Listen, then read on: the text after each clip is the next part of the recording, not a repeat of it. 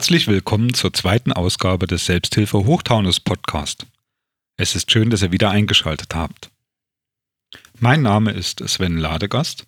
Ich bin 41 Jahre alt und einer der Initiatoren der Selbsthilfegruppe Selbsthilfe Hochtaunus, die wir im Juli diesen Jahres gegründet haben. Unser heutiges Thema ist Depressionen und Sexualität. Und Partnerschaft. Und Partnerschaft, genau. Wie beeinflusst die Krankheit die eigene Sexualität und die des Partners? Und ist ein erfülltes Sexualleben mit einer Depression überhaupt möglich? Für die heutigen Podcast ist meine Gesprächspartnerin auch gleichzeitig meine Partnerin Marion. Hallo Marion. Hm, hallo zusammen, seid gegrüßt. Ich bin Marion, 51 Jahre, wohne in Mainz und bin gelernte CNC-Fräserin. Ja, danke schön, Marion. Als allererstes sollten wir vielleicht ähm, definieren, was ist denn eigentlich alle Sexualität? Da gehört viel dazu. Wenn man das jetzt ganz nüchtern betrachtet, könnte man sagen, alle Handlungen, die zur Fortpflanzung, Partnerbindung dienlich sind, aber. Naja, das ist sehr, sehr oberflächlich. Also ja. ich könnte mir das jetzt so nicht vorstellen, dass das alles so. Das geht viel tiefer als nur so oberflächlich. Mhm. Ja. Wo fängt denn Sexualität für dich an? Im Kopf. Im Kopf? Mhm. Oh, was glaubst du, was ich schon Sachen mit dir in meinem Kopf gemacht habe? Ja. das ist richtig. Ich glaube, unser größtes Sexualorgan ist auch das Gehirn.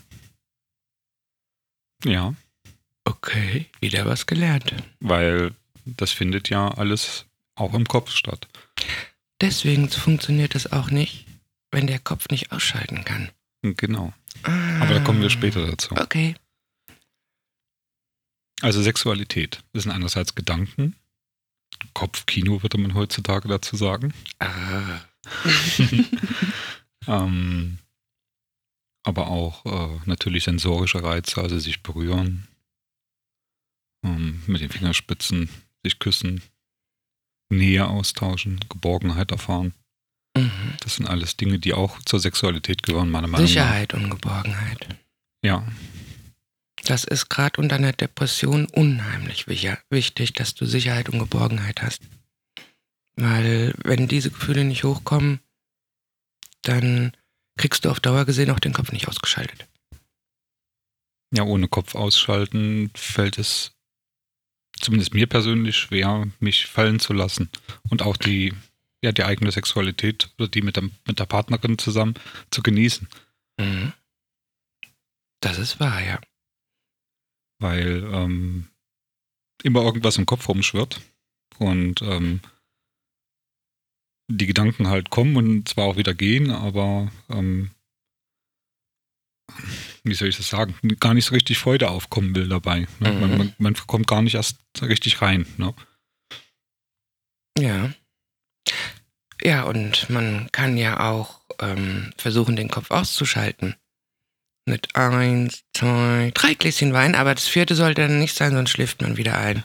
Ja, das sind die, das sind die Hilfsmittel, die man ja. dann dafür benutzen kann. Das stimmt, ja. Aber ja. man kann das auch schaffen ohne. Ja, natürlich geht das auch ohne.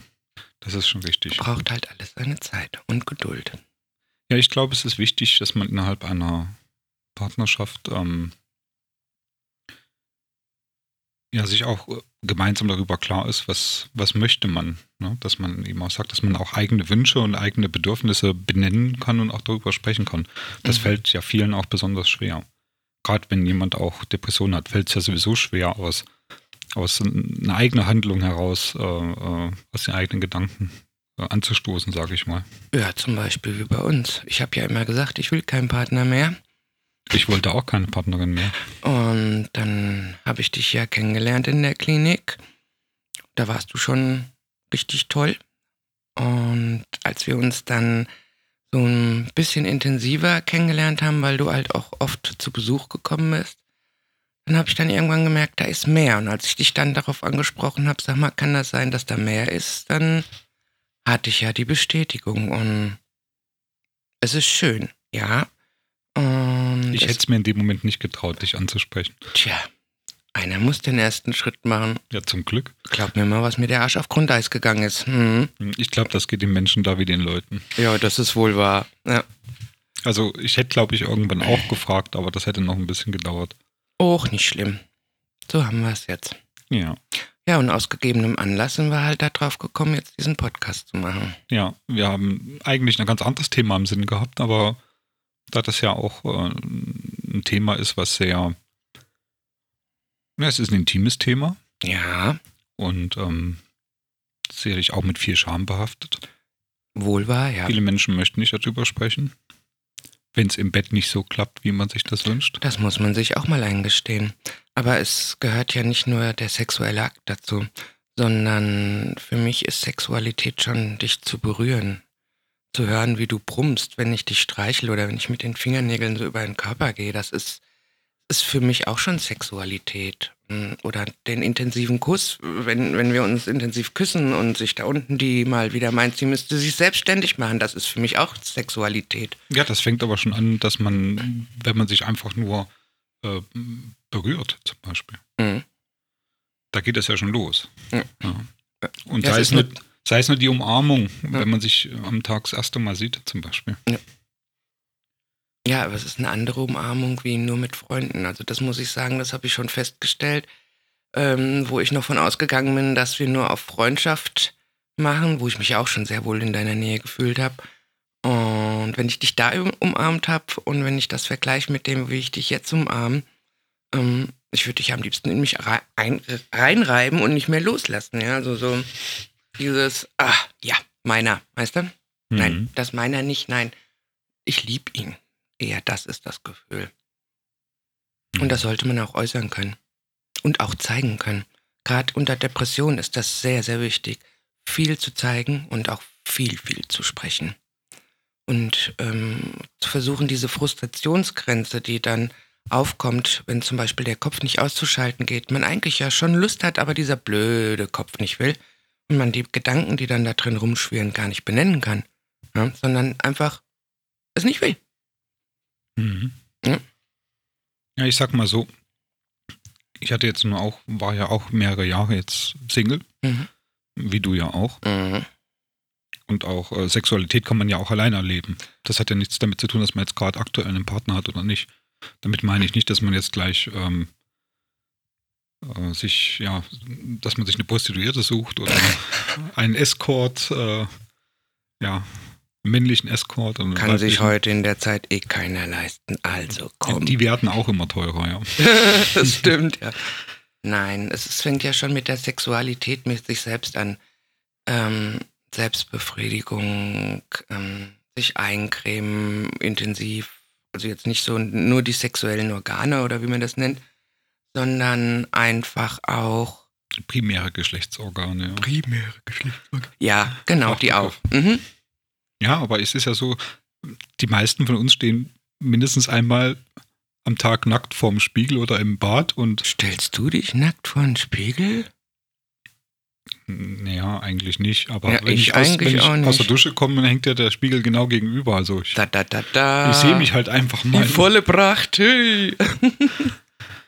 Ich sehe mich halt da einfach auch mal nackt, ja. Also ich gucke nicht in den Spiegel. Ja, aber es geht ja darum, wenn du geduscht hast, du trocknest dich ja auch ab und Ja, alles. das und schon, das schon. Dann, man schaut ja auch an sich, an, an seinem Körper runter und ähm, ja, und, und guckt, ob alles, sag ich mal, okay ist, ne? Wenn man sich Es abtrocknet. ist alles da. Ob es okay ist, ist die andere Seite. Das gehört aber auch mit zu den Depressionen dazu, dass man sich selbst nicht so wohl fühlt, das Selbstwertgefühl leidet. Ja. Und ähm, ja, nicht jeder hat dann so einen einflussreichen, nein, nicht einflussreichen, das war jetzt das falsche Wort, nicht so einen empathischen, sympathischen, einfühlsamen Partner. Das ist halt, äh, ja, das tut gut. Und vor allen Dingen ein Partner, wenn man eigentlich gar keinen haben will und dann auf einmal ähm, kommt einer, mit dem kannst du über alles reden. Der ist sehr, sehr einfühlsam und ähm, ja, das ist Neuland für mich auch, weil ich das so nicht kannte. Es tut gut, aber es macht auch gleichzeitig ein bisschen Angst, das Ganze wieder zu verlieren. Und auch, ähm, dass du offen bist, zum Beispiel für die Sachen, die Hilfsmittel, die wir haben. Ja, das ist noch ein Thema, wo wir dann Auch noch hinkommen. Auch noch hinkommen, ja. Ja. Wenn es mal nicht so klappt wie geplant, Ta, ta, ta, ta, Da dann man geht die auch- Spielzeugkiste auf. dann geht, dann geht die Spielzeugkiste auf, genau. Ja, da war warst du ja auch überrascht. Er da, du da. ja, ja, hast dir ja auch schon immer eine Partnerin gewünscht, die dafür offen ist. Und dann kam sie, genauso wie Ja. du bei mir. du hast ein ganz schönes Arsenal an Spielzeug. Psst, sollst du das verraten? Schnitt, Schnitt. Also es ist schon extrem wichtig, dass ähm, man es schafft, innerhalb einer Partnerschaft natürlich auch irgendwo seine eigenen Wünsche zu äußern. Was auch nicht immer leicht fällt. Nein, natürlich nicht. Gerade unter einer Depression zu äußern, was man empfindet, was man möchte und was man auch nicht möchte. Ja, ich glaube, das Nein sagen fällt vielen viel schwerer als das Ja sagen. Also mir fällt das Ja sagen viel leichter wie das Nein sagen. Da sind wir unterschiedlich. Siehst du? Und trotzdem haben wir uns gefunden. Und das, obwohl du immer gesagt hast, Minus und Minus gibt nicht Plus. Ja, das war eigentlich meine, meine eiserne Regel. Meine auch. Tja, erstens kam es anders und zweitens, als, wie man, denkt. Ja. ja. Nein, aber generell ist das so, ähm, in jeder Partnerschaft, auch wenn man nicht unter Depressionen leidet, wie wir zwei, ähm, sollte man schon versuchen, ähm, dass man miteinander reden kann. Das ist das Nonplusultra. Natürlich gibt es Partnerschaften, da kann man das nicht. Aber dann kann man vielleicht ähm, sich gegenseitig mal Briefe schreiben. Zum Beispiel gerade auch auf die Thema Sexualität, erotische Briefe schreiben. Und da vielleicht die Wünsche äußern, wenn man das verbal nicht kann. ja, oder auch Ausflüge machen. Also gedankliche Ausflüge, indem man sich äh, zum Beispiel gemeinsam ähm, dem Partner zum Beispiel was vorliest. Aus einem erotischen Buchband zum Beispiel. Ja, oder versucht, ähm, den Oder selbst Partner. Geschichten schreibt. Mm, Ja, oder den Partner versucht, allein schon mal runterzuholen ähm, von dem ganzen Alltagsstress, in dem wir zum Beispiel, wie wir da in der Sofaecke gesessen haben, wie wir meditiert haben. Da habe ich ja mit dem Rücken an dich gelehnt und du hast mich meditativ runtergeholt. Ja? Also von dem ganzen scheiß Alltagsstress. Mhm. Und den Alltagsstress sollte man schon versuchen, irgendwie ablegen zu können. Ist nicht leicht, aber man kann es versuchen. Mhm. Ja, das ist auch, ähm, ich glaube, da kommen wir nochmal näher dazu, wenn wir zum Thema Hilfsmittel sprechen. Mhm. Was, was hilft einem dabei, ähm, das Sexualleben, sag ich mal, erfüllt genießen zu können, Mhm. ohne ähm, ja, Angst haben zu müssen, zum Beispiel, dass man versagt. Leistungsdruck spielt ja auch eine Rolle, gerade beim, beim männlichen Geschlecht ist es ja häufig der Fall. Ja, also du bestehst ja mehr wie nur aus ihm, also aus dem Genital. Ja, das ist richtig. Ähm, aber auch das muss man akzeptieren. Natürlich. Ja, ich würde ganz gerne nochmal den Bogen zurückspannen ähm, zu dem Selbstwert, den du angesprochen hast. Oh weh. Selbstwert. Ähm, Ich glaube, das ist für uns alle ein großes Thema, eigener Selbstwert, Mhm, Selbstliebe. Selbstliebe. Findet man sich selbst zum Beispiel auch sexuell attraktiv? Zum Beispiel, wo ich mit den hohen Medikationen, Medikation, Medikat, Medik, Medikation. ja. Danke. Äh, war mit dem Antidepressiva, der hat auch bei mir, wollte ich selbst nicht an mir Hand anlegen. Selbstbefriedigung war da überhaupt gar kein Thema. Da hatte ich, das war total gehemmt. Mhm. Da ging gar nichts. Und jetzt mit der niedrigen Meditation funktioniert das schon etwas besser, ja. Mhm. Also Medikamente können auch hemmen, dass da sich was tut. Mhm, Das ist auch, da kommen wir gleich nochmal dazu. Mhm. Ne? Da können wir nochmal vergleichen, was, äh, was wir jetzt für Medikamente nehmen. Mhm. und ähm, was die für Auswirkungen haben. Ja.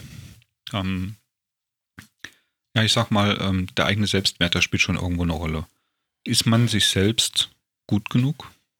Mag man sich selbst so, wie man ist? Findet man sich selbst in Ordnung, so wie man ist? Davon rede ich aber nicht, dass man jetzt eine Figur haben muss wie ein Model. Das spielt gar keine Rolle. Mit Sondern- 50 hast du die eh nicht mehr wie ein Model. Die hatte ich ja noch nie. Ja, aber mit, wenn eine 4 oder eine 5 vorne dran steht, dann ist man halt keine 20 mehr. Das ist halt einfach so. Das muss man auch irgendwo akzeptieren. Auch das gehört dazu. ähm, den eigenen Selbstwert ähm, ja, zu erkennen, indem man eben auch sagt, ich bin gut so wie ich bin und ich muss nicht irgendeinem Ideal hinterherlaufen. Was ja viele machen. Die Ja. laufen einem Schönheitsideal hinterher. Liegt aber auch viel an den Medien. Schau dir doch allein schon mal die Werbungen an. Da sind ja immer die Models und weiß der Kuckuck was. Ich grinse immer und fühle mich auch wohler, wenn ich zum Beispiel Werbung sehe, wo ähm, etwas fülligere Frauen Ja, gezeigt das, werden. das ist jetzt aber, ähm, da gibt es jetzt auch äh, viele Kampagnen, Embrace und so weiter, Mhm. dass man dann auch, ich glaube, die DAF war zum Beispiel eine der ersten äh, Mhm. Werbungen, die dann auch mal ähm, Frauen mit Kurven in die Werbung genommen haben. haben Fand ich gesagt, toll. ähm, Ältere Frauen mit Kurven, Ja, so wie die Menschheit eigentlich wirklich ist und nicht so wie das Schönheitsideal so dahingestellt ja wird. genau. Und das Schönheitsideal ist schon arg verbogen. Mhm. Ähm, klar sind jetzt, ähm, ja gut, das, die Werbung konzentriert sich sehr stark auf, auf Frauen. Ne? Aber Männer auch, aber weniger. Ne? Also es, es gilt ja immer noch der Spruch in der Werbebranche, Sex sells. So ist es Mhm. auch. Also wenn irgendwas als sexy dargestellt wird, wird es auch verkauft. Das fängt bei Parfüm an und hört bei irgendwelchen teuren Computern mit einem angebissenen Apfel drauf auf. Ne? Und Okay. ähm, ja, es, es ist einfach so, dass man, äh, wenn man Produkte, wenn man es schafft, ein Produkt als sexy zu platzieren, kriegt man es auch verkauft. Mhm. Und ähm, das führt dazu, dass wir im Alltag mit einer Menge an ähm, ja, äh, Sexualität bombardiert werden. Unbewusst auch teilweise. Unbewusst, ja. Mhm. Und davon rede ich nicht irgendwie im Spätnachtprogramm, ruf mich an oder so. Nein. Na, nee. Die sind eh. Nein, aber es geht um die ganz normale Werbung. Mhm. Und man sieht halt immer perfekt durchgestylte Menschen. Kein Gramm Fett. Ja, aber so ist das Leben nicht. Nee, so ist es nicht. Und auch Menschen mit, äh, die, äh, ja, sag ich mal, 20 Kilo zu viel auf den Rippen haben, können trotzdem erotisch sein und trotzdem sexuell attraktiv sein. Und sind es auch. Sie sind es auch. Ja, schon, natürlich. Ähm, nur finde ich halt auch, dass diese Werbung viel mit dem Selbstwertgefühl macht. Ja. Nicht? Und ähm, Was macht das mit einem selbst, ja? Wenn man das sieht, wenn man tagtäglich damit bombardiert wird. deswegen mag ich den Blick in den Spiegel nicht. Obwohl du sagst, du findest mich schön. Ich finde Ja. das ein mega großes Kompliment, wenn du sagst, du findest mich schön und dass ich das bin, was du möchtest. Ja, das ist schön. Aber die andere Seite ist dann wieder, dann guckst du dir die Werbung und denkst, ey, scheiße, nee, wie siehst du denn aus? Mhm, Ja, aber das ist ähm, nicht das Leben, wie du eben festgestellt hast. ich weiß, trotzdem, das Unterbewusstsein, das steuert. Natürlich steuert das. Aber das sind ja dann auch, sage ich mal, Erfahrungs... Nee, Erfahrungen sind es nicht. Es sind ähm, äh, Bilder oder Ideale, die uns in den Kopf gesetzt werden, mehr oder weniger, durch gesellschaftliche Entwicklung. Mhm. Na, das ist ja egal. Wenn wir jetzt die Werbung mal ein, anschauen, das ist die eine Seite. Gehen wir doch mal zu den Zeitschriften, so ein Zeitschriftenregal. Die üblichen Frauenzeitschriften. Mhm. Fünf Kilo in drei Tagen. Ja? Steht Mhm. auf fast jeder Zeitschrift drauf. Drei Tage rum, 10 Kilo plus. Ja. Yay! Wie bekomme ich die passende Sommerfigur? Wie mache ich mich fit für, die, für den Bikini? Und alles sowas und hin und her. Ich meine, gut, auch ich hatte mal 147 Kilo, hm, muss ich auch mal sagen. Und habe halt krankheitsbedingt durch Chemotherapie und solche Sachen ähm, auch viel an Gewicht verloren. Ja, das hat mit meinem Selbstbewusstsein auch schon einiges gemacht. Sonst würde ich zum Beispiel nicht ähm, auf die Idee kommen, einfach mal in so einem schicken Body vor dir zu stehen oder sonst irgendwas. Das ist auch ein Hilfsmittel im Übrigen. Ähm, Ja, um sich selber auch wohlzufühlen. Sich selber auch, ähm, wenn man jetzt zum Beispiel Anziehsachen anhat, die man sich selber schön findet, mhm. dann steigert das natürlich den eigenen, das eigene Selbstwertgefühl natürlich. Ja, aber du hast auch gemerkt, dass ich mich erst dafür interessiert habe, seitdem wir zwei zusammen sind. Seitdem ich merke, dass du als Partner unheimlich daran arbeitest und alles dafür tust, dass ich mich wohlfühle. Genauso wie ich bei dir. Ja, ich will ja auch, dass du dich in meiner Nähe wohlfühlst. Was jetzt nicht heißen soll, dass ich dir alles an den Arsch trage. Nein, Nein. das nicht. Aber ähm, ja, einfach dieser Wohlfühlfaktor. Einfach nur so, es sind ja teilweise schon nur die verliebten Blicke oder so. Mhm. Ja, ich glaube, das hat auch ganz, ganz, ganz toll was damit zu tun, dass man sich liebt und Ja. dass man. Also ich wünsche mir schon für dich, dass es dir gut geht. In Genau jeder so. Beziehung, wenn du bei mir bist, Ja. sorge ich auch dafür, dass es dir gut geht. Ja. Und so sorgst du auch für mich, dass es mir gut geht. Ja, sonst hätte ich dir nicht dieses Brrrr-Gerät gekauft, ein Massagegerät. Nix Intimes, gell? Auch kein Intimmassagegerät, nein. Nein. Also so eine Massagepistole für den Rücken, ja. Oh ja, die geht ab, Billötchen. Ja. Das macht er auch mal ouch, ouch. nee, aber ähm, ich hätte, wäre nie im Leben auf die Idee gekommen, mir vor deiner Zeit irgendwie Dessous zu kaufen oder so. Mhm. Und jetzt merke ich, ja, die Beziehung tut meinem Selbstwert mit gut. Ähm, du gibst mir die Sicherheit, die ich über Jahrzehnte nicht hatte. Auch das ist ähm, ein Teil meiner Depression, dass das halt auch von Kindheit her mit reingewirkt hat. Und ja, dann mit den Blicken, mit dem, oh, du bist schön, mit dem Anpacken. Das ist Neuland, fühlt sich schön an und macht auf einmal ganz andere Sachen in meinem Kopf, mit mir, in mir. Ja, das sind Kleinigkeiten auch. Wenn man sich nur mal einen Arm nimmt und gibt sich einen Kuss auf den Hals. Ja, Ich rieche deine Haare zum Beispiel. ja, die magst du ja eh, wenn sie Ja. offen sind. Ja. Oh. Meine Ja. Kämpferin mit der Löwenmähne. Ja, Ja. du solltest die Haare viel häufiger offen tragen. Ich weiß. Aber ab 50 wird man grau. Dann will man die nicht mehr so offen tragen. Dagegen gibt's Farbe. Nee. Doch, doch. Jojo, schauen wir mal. Mhm. Mach mal nächste Woche. Okay, Einmal Haare färben bitte, mit Strähnchen. okay. Aber es ist halt auch ähm, wichtig, dass man, also das, das schafft ja auch eine Grundentspannung, wenn man sich äh, gegenseitig liebevoll behandelt. Mhm, das schon, ja. Und wenn man jetzt allein ist und äh, nochmal auf die Singlezeit zurückzukommen, ähm, man hat ja Alltagsstress, Mhm. man hat viel zu tun, viel Arbeit. Vielleicht ist man auf Partnersuche, vielleicht auch nicht. Also ich habe nicht gesucht. Ich hatte mal eine Zeit lang gesucht und muss dann ehrlich sagen, ich habe mir immer gesagt, ich muss mich erst in die Reihe bringen, bevor ich mich wieder auf eine Partnerschaft einlassen kann. Nur habe ich so das Gefühl, dass dieses Ganze ähm, viel in meinem Leben, viel Platz in meinem Leben eingenommen hat und dass das noch sich um Jahrzehnte hinziehen kann. Ja, gerade so eine Depression. Ich meine, ähm, die ist nicht, du gehst nicht vier Monate oder äh, drei Monate in die Klinik, kommst raus und bist geheilt, so was die Nein. ganzen Leute denken, ja, die war doch, oder der war doch, die waren doch in der Klinik und denen müsste es doch jetzt gut gehen.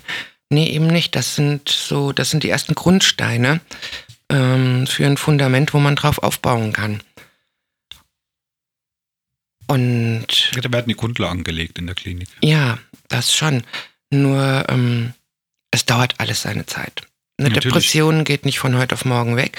Eine Depression nimmt viel Platz in deinem Leben ein. Partnerschaft zum Beispiel, ähm, in der Arbeit, mit meinen Kindern auch. Es gibt ja viel, vielschichtige Ursachen für eine Depression. Ja. Da ähm, können wir auch nochmal ein Thema drüber machen. Ja, Ne? das hatten wir eigentlich schon im letzten Podcast ganz gut. Mit der Sonja habe Mhm. ich das eigentlich ganz gut rausarbeiten können. Mhm. Ähm, dass es halt, sag ich mal, viele äußere Umstände gibt, die, Mhm. die dazu führen, dass man eine Depression entwickelt. Ja. Ähm, in aller Regel sind es Überforderungen. Oh ja, Ähm, die man sich selbst nicht eingestehen möchte, Ja. weil man muss ja in der Zeit heutzutage funktionieren. Und genauso ist das, um auch wieder aufs Thema zurückzukommen, mit der Sexualität. ja, Man macht sich teilweise so einen Stress, gerade als Mann, dass das Ding da steht. Ja. ja? und, Und wenn dass es man nicht in dem steht, Moment dann funktioniert. ja, und wenn es nicht steht, dann äh. Und wenn Frau dann da die Hand anlegt und gerade auch wegen dem, ja, was bei dir da mit dem Kopf alles los ist, und das Ding dann mal nicht stehen will, dann sich selbst als Partnerin zu sagen, Moment, das hat mit dir nichts zu tun, wenn das Ding jetzt nicht so will, wie es soll, sondern Das ist einfach den äußeren Umständen geschuldet. richtig.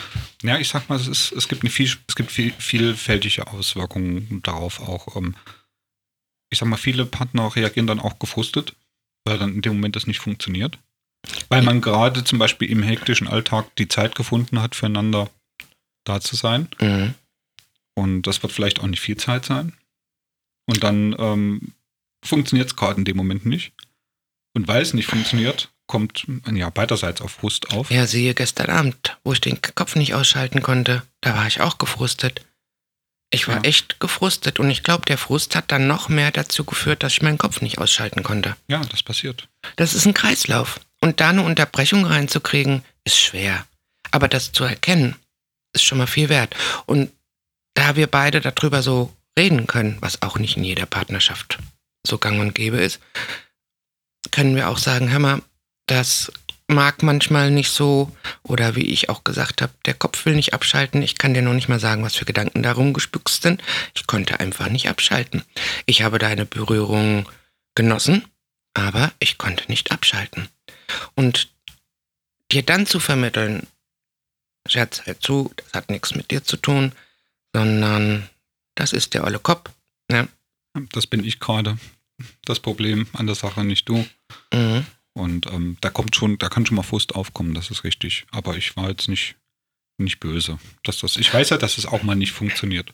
Ja, wir wissen das. Es Ja. gibt aber auch Menschen, die sich auf eine Beziehung einlassen, zum Beispiel ähm, mit nicht depressiven Menschen, denen erstmal zu vermitteln, was überhaupt eine Depression bedeutet, was eine Depression in der Beziehung bedeutet und was eine Depression sich auswirken kann auf, Auf Sexualleben. Sexu ja, ja, Auf das Sexualleben, Ja. ja.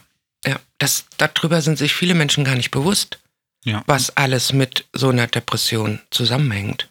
Mhm. Ja, das ist, ähm, das ist schwierig. Und ich glaube, das ist auch eins der ersten Symptome, die ich so eigentlich gemerkt habe, dass, ähm, also von der Depression her, das Mhm. ist also, viele klagen darüber, dass sie während der, äh, also während so einer Depression, depressiven Episode sind, ähm, halt starken Libidoverlust haben. Also haben, Liegt auch an den Medikamenten. ja, auch ohne Medikamente meine ich jetzt. Mhm. Dass äh, quasi also keine Lust mehr Bevor da das überhaupt richtig. Ja, Ja, mhm. dass man keine Lust mehr hat. Dass es zum Beispiel auch sehr lange dauert, wenn man mit sich selbst, Mhm. ähm, wenn man sich selbst befriedigt zum Beispiel. Mhm. Dass man da also auch eine gewisse Zeit für braucht, dass es eben nicht in zwei Minuten und fertig ist. Ne? Mhm. Äh, manchmal ist man vielleicht auch von sich selbst gefrustet, weil vielleicht auch nicht mal das, das Masturbieren klappt. Mhm. Ja, stimmt. Ja. Ja, und hatte, also vor, bevor ich überhaupt ähm, nur erfahren habe, dass es eine Depression ist, was ich habe, habe ich auch immer an mir selbst gezweifelt und habe gesagt, ey, sag mal, nee, was ist denn da los? Jetzt kannst du noch nicht mal selbst Hand anlegen. Ja. Ja, ich habe das zwar gespürt, es hat sich auch toll angefühlt, aber es hat, Nicht, das, das hat nicht gereicht. nee, es hat mich nicht, nicht, nicht, Nicht zum- befriedigt. genau, nicht befriedigt, ja. Ja. Mhm. Und ähm, ähnlich war es bei mir eigentlich auch. Irgendwann merkt man so, dass ähm, es dauert zu lang. Man kann ja auch nicht eine halbe Stunde plus oder so dann an sich rumspielen. Irgendwann wird da auch mal was wund und Und dann hast du einseitig einen dicken Arm. Jiha, und. Schwielen an Händen. nein, das nicht, aber ähm, Nicht? Zeig mal deine Hände. die sind okay. Ja. Noch haben wir kein Video. Noch nicht, nein.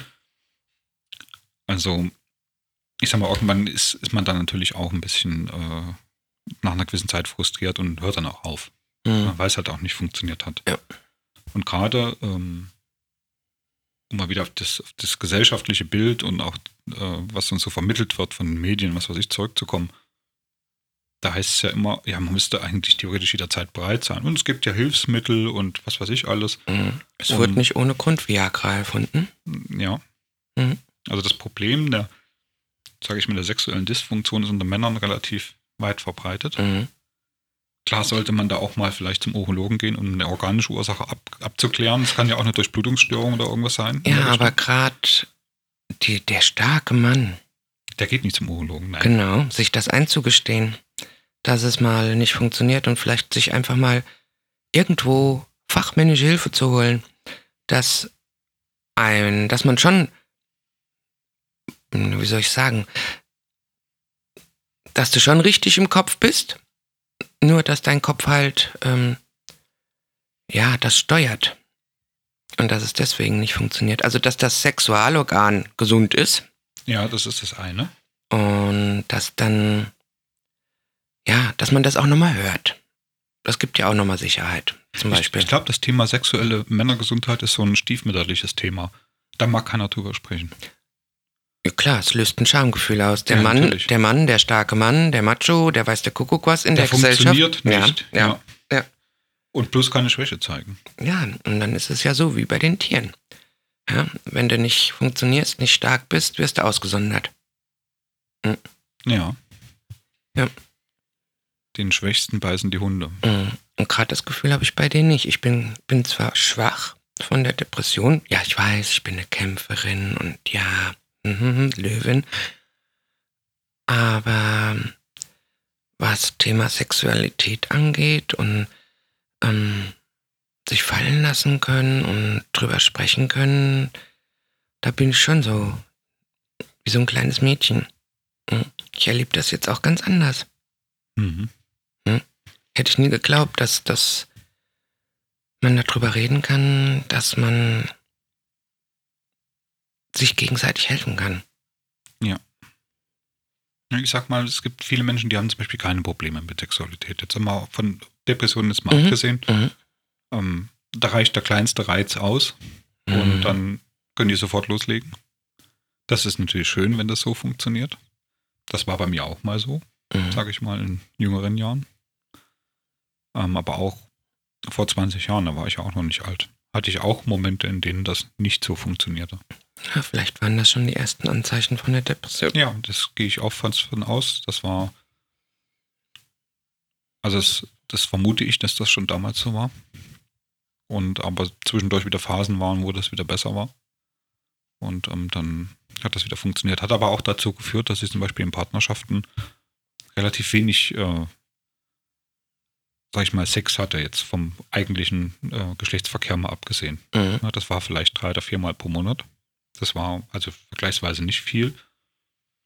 Ähm, ich weiß gar nicht, wie der Durchschnittswert in Deutschland ist, aber ich glaube, ein bis zweimal pro Woche oder so liegen wir ungefähr. Das heißt Bei also, den jungen Leuten, bei den jungen Leuten, die noch ja. alles richtig können. Im knackigen Alter will das alles nicht mehr so. Ja, aber auch im knackigen Alter oder wenn man etwas älter ist, sage ich mal, Hm. hat man doch auch noch Sexualität oder auch sexuelle Bedürfnisse. Die sind ja nicht weg, nur weil man ein paar Jahre älter ist. Nein, aber sie, ich sage mal, das ist so wie ein Dornröschenschlaf. Man hat die, aber dass die erweckt werden, da gehört schon einiges dazu. Ja, das ist, ja, könnte ich mir so vorstellen, das ist eine schöne Analogie. Ähm, ich glaube aber auch, dass viele ein falsches Bild davon haben. Ne? Ich meine, klar, jeder hat irgendwo seine Sturm- und Drangjahre gehabt Mhm. ähm, in der Jugend. Da hat man sich ausprobiert, sich selbst und auch, was geht denn mit anderen ausprobiert. Das ging mir auch so. Wir hatten das, glaube ich, sogar kürzlich mal aufgezählt, wie viele Partner jeder hatte. Ja, ja. ja wir sagen das jetzt lieber nicht. Aber man hat schon, äh, also ich habe das damals auch ausprobiert. Mhm. Also ich habe mich ausprobiert und das hast du ja auch gemacht. Mhm. Und ähm, da ist so, dass, dass man da einfach auch, äh, ja, auch mal mit verschiedenen Arten von Sexualität auch irgendwo mehr oder weniger in Berührung kommt. Manchmal mehr, manchmal weniger. Und ich war eigentlich immer so der Kuscheltyp. Ähm, ist nichts Schlechtes, Kuscheltyp zu sein. zärtlich und ähm, Es muss nicht jeder ein Macho-Arschloch sein. ja, stimmt auch, ja. Ich habe auch ähm, jahrelang auf Macho-Arschloch gestanden und habe gemerkt, das tut mir nicht gut. Und die Klinik zum Beispiel, die hat mir auch einen ganz anderen Blick auf Partnerschaften gegeben, weil ich ja auch mit meiner Therapeutin darüber geredet habe. Mhm. Und sie hat auch gesagt, also, dass das Augenmerk ganz anders geworden ist dann oder ganz anders wird. Du legst auf einmal auf ganz andere Sachen Wert. Ja. Ja, Empathie, einfühlsam, zärtlich. Und nicht so dieses, ich kann rammeln wie ein Ochs und weiß der Kuckuck was. Ja, es ist auch nicht nur, in der Partnerschaft dreht sich auch nicht alles um Sexualität. Sexualität ist ein wichtiger Teil der Partnerschaft. Das stimmt. Das ist wichtig. Es ist ähm, eine Intimität, die man gerne zusammen miteinander auslebt. Ja, Ähm, näher wie beim Sex können wir uns nicht sein. ja. Mhm.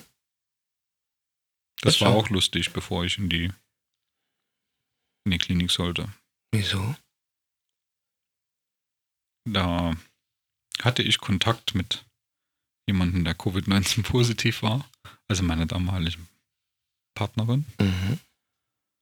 Und dann fragte mich die in der Aufnahme, ich habe gesagt, also sie wollen bestimmt nicht, dass ich vorbeikomme. Ich hatte Kontakt mit einer positiven Person. Ja, wie nahe sind sie denn gekommen? Ich habe gesagt, näher geht nicht. mhm. Da hat sie auch gelacht. Und dann äh, äh, haben wir das sicherheitshalber mal eine Woche verschoben. Mhm. War auch ganz gut, sonst hätte ich über Ostern. Wärst du dann drin gewesen, hätten wir uns noch eher kennengelernt. Nee, ich war ja erst woanders. Stimmt, du warst ja erst woanders, Ja, ja. und da habe ich dann nach fünf Tagen gesagt, geht nicht. Ja, sowas habe ich bei der anderen Klinik auch gesagt. Also die Klinik, die in Bad Homburg, die ist schon ganz gut.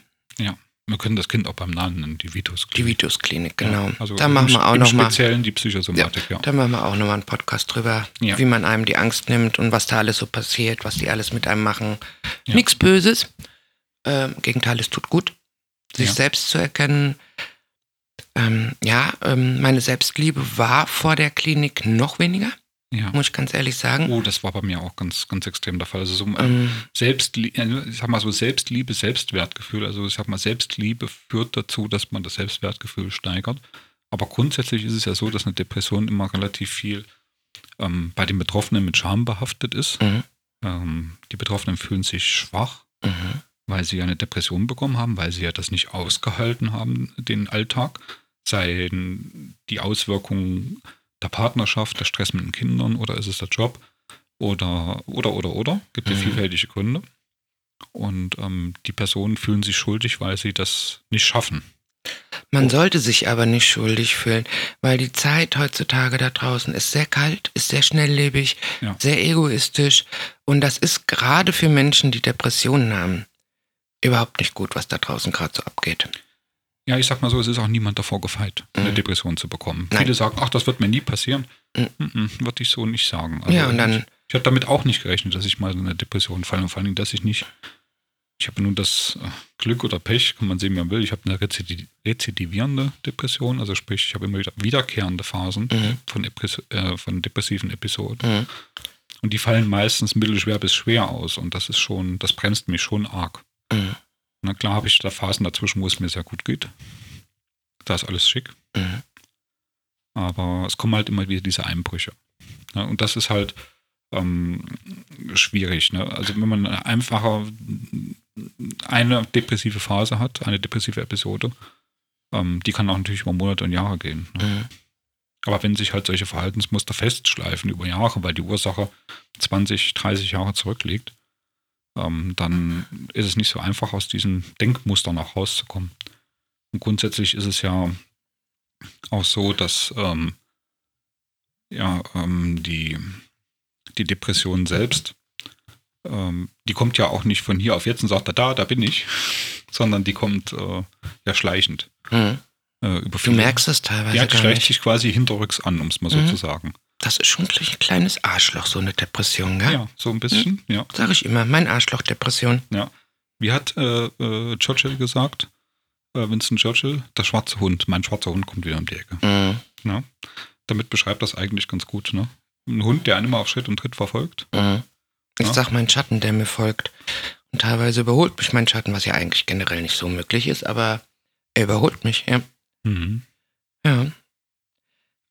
Und ich denke mir mal, wenn man dann in, in der Partnerschaft ist und der Partner depressiv wird, dann macht man sich als Partner selbst Vorwürfe. Ja. Mm, Was hat dazu geführt, dass mein Partner depressiv wird? Also Ja. Ich glaube, das ist für die Partner, die, die jetzt nicht depressiv sind, also die äh, Schwer zu verstehen.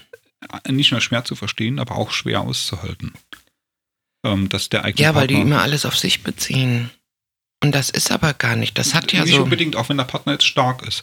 Ich glaube, es ist schwierig äh, mit einem Partner, der unter einer heftigen depressiven Episode leidet, ähm, dem auch beizustehen. Also das wird am Anfang gut funktionieren, aber Mhm. später dann wird auch da die Kraft nachlassen. Ja klar, weil Menschen, die selbst nicht so durch sowas, nein, Menschen, die sowas nicht durchleben, nicht da drin stecken, die können es einfach nicht verstehen. Vielleicht haben wir uns ja auch deswegen gefunden, weil wir gegenseitig wissen, was so eine Depression, äh, Depression für eine Auswirkung haben kann. Und wie man mit dem anderen umgehen kann dann.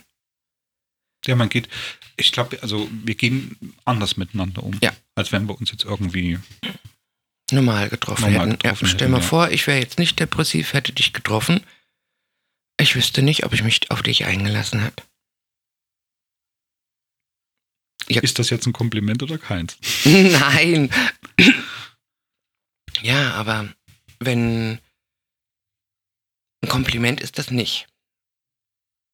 Nein. Sondern ich habe mich ja in dich verliebt, weil du eben du bist, auch mit deinen Depressionen. Und gerade eben, weil du mich so verstehst. Unter der Depression. Und du verstehst, weil, äh, wenn, wenn, wenn das bei mir nicht will und du mir keinen Druck machst, weil das machen viele gesunde Menschen, die nicht depressiv sind, weil das ist ja eine Krankheit, ähm, die machen das, die setzen dich dann unter Druck. Und gerade dieser Druck ist das, was ich dann nicht brauche. Das brauchst du auch nicht. Nein. Stell mal vor, ich würde dir jetzt sagen, boah, das Ding muss jetzt stehen, ich will jetzt aber, ja. Ja. Ähm, das geht Dann so. geht's noch weniger. Dann Ja. geht's noch weniger, genau, ja. Oder auch, ähm, reiß dich mal zusammen. Solche Sprüche. Oder auch, dass eine Frau nicht feucht wird zum Beispiel. Ja, das ist ja genau die gleiche Auswirkung, Ja. ja. Also es gibt Mhm. da eine Vielzahl an körperlichen Auswirkungen, die da stattfinden können, Ja, ähm, die dafür sorgen, dass man kein erfülltes äh, Sexualleben hat. Mhm. Ähm, also zu den Medikamenten, was man nimmt, also äh, generell, also eine Depression ist gut medikamentös behandelbar.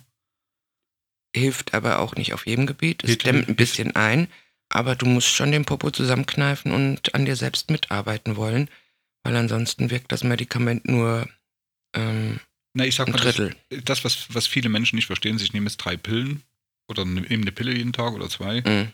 und dann ist wieder gut. Nee, Nee, so nicht. funktioniert das nicht, Mhm. weil ähm, man muss schon dafür sorgen, dass die, dass die Auslöser für die Depression irgendwo bearbeitet werden. Ja, ich warte auch noch auf die Wunderpille, die mir mein Gehirn tillt. Ja, das Die gibt's, ganze Sache daraus nimmt. Ja. das gibt's leider nicht. Man muss Nee. die, man muss leider den eigenen Dämonen da mal ins Auge blicken.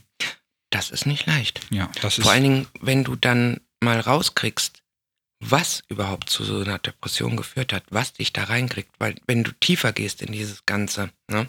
Ja. Und ähm, gerade auch wenn du dann Partner gehabt hast, zum Beispiel, die sexuell sehr aktiv waren und du nicht konntest, wie die wollten. ähm, gerade Partner, die, wie du sagtest, die sexuell sehr aktiv sind und man kann selber nicht so. Mhm. Die, dann, die trennen sich dann auf einmal. die trennen sich dann Die auf sind einmal weg. oder, oder geht fremd. Ja, oder gehen fremd, ja. ja. Das ist, weil die eben dann sich das auf sich selbst beziehen, so nochmal durch gefall denen nicht oder ich kann den nicht ausleben und oder kann das nicht ausleben und ja, die, die verstehen das einfach nicht. Ja, wobei ich sagen muss, dass innerhalb einer Beziehung schon das Verständnis füreinander da sein sollte. Ich glaube, das ist kein grundsätzliches Problem, dass jetzt einer depressiv ist oder, oder, oder unter einer Depression leidet, sondern das ist ein generelles Kommunikationsproblem in der Partnerschaft. Und ich glaube, Auch. es gibt ähm, viel mehr Probleme ähm, in deutschen Betten, sage ich mal, dass miteinander auch gesprochen wird. Ja, es ist aber ein Tabuthema. Warum? Wir reden doch jetzt auch drüber. Ja, wir reden drüber, weil wir generell offen füreinander sind, offen für das Sexuelle sind, für neue Erfahrungen gegenseitig. Aber das ist nicht gang und gäbe. Du bist jetzt mein erster Partner, mit dem ich wirklich über alles reden kann. Und Minus und Minus gibt dann auf einmal doch Plus. Ja, weil du dann doch verstehst, was mit mir los ist. Mm, Ganz anders rangehen kannst, zum Beispiel wie ein nicht depressiver Mensch. Ja. Mhm. Du weißt, dass ich viel Zeit brauche. Zum Glück bist du so kräftig im Massieren, muss ich ja sagen, weil das bringt mich ja jedes Mal runter. Und auch hoch. ähm, ja, das hat nicht jeder. Dieses, dieses Einfühlungsvermögen, diese Zeit, diese Geduld, bis es dann klappt. Oder die Hilfsmittel. Siehe Mhm. Kuckring oder so. Wo das Ding dann auf einmal wieder einsteht. Yay. Jetzt wird er rot. Nein, werde ich nicht. Wirst du wohl. Werd Soll ich ein nicht. Foto machen? Ja, ich glaube, es ist aber auch schwierig, dass, also ich glaube, viele Männer wollen sich das auch nicht eingestehen. Man fühlt sich, also das, wo ich ein bisschen zu hadern hatte, ist, wenn das nicht funktioniert, also das sexuelle, sexuelle mhm. Teil, also wenn quasi, wir nennen das Kind beim Namen, wenn der Penis halt nicht in den erregierten Zustand gehen kann, ne? Oder die Erektion nicht stark genug ist, nicht lang genug anhält, dass man ja, Geschlechtsverkehr haben kann. Ich war schon überrascht, wie das Ding gestanden hat. Lolol. Ja, aber Aber wenn das halt nicht funktioniert auf eine gewisse Zeit, dann ähm, macht man sich als Mann jetzt zum Beispiel auch Vorwürfe. Weil viele definieren sich blöderweise darüber, dass man. Frau dann, auch. Frau man, denkt dann, gefalle ich dem doch nicht? Gefalle ich dem nicht, ja. Mhm. Ist irgendwas nicht in Ordnung mit mir und so weiter. Mhm. Und ich glaube, aus dieser Falle kommt man eigentlich nur raus, aus dieser Falle von Missverständnissen kommt man nur raus, wenn man darüber spricht. Mhm. Ja, und auch wenn so der typische Spruch kommt, Schatz, es liegt nicht an dir, äh, es wird in dem Moment nicht geglaubt. Nee, aber wenn du dann dem Gegenüber erklärst, hör zu, das und das ist passiert, das und das ist passiert. Ich kann den Kopf nicht abschalten, ich kann dir nicht erklären, warum. Und trotzdem warst du nicht stinkig als Partner. Ja, du hast gesagt, ja, ich kenne das, ich, ich verstehe das, ähm, wenn ich überlege, die Partnerschaften vorher, äh, ja, warum? Du musst doch nur ein bisschen feucht werden da unten, dann funktioniert das. Ja, dass ich aber bei denen, dass die Feuchtigkeit da unten nicht kommen wollte, ja, und ich ständig fünf Liter Kleidcreme gebraucht habe, dass es überhaupt irgendwie funktioniert hat. Und mir dann unter dem sexuellen Akt teilweise vorkam wie so eine Matratze, ja, mhm. weil eben kein Gefühl so da war, wie es bei uns ist. Du warst ist. ja auch selber nicht bereit dafür an dem Moment. Nein, nein. Na, also ähm, das ist schon von der Natur clever eingerichtet.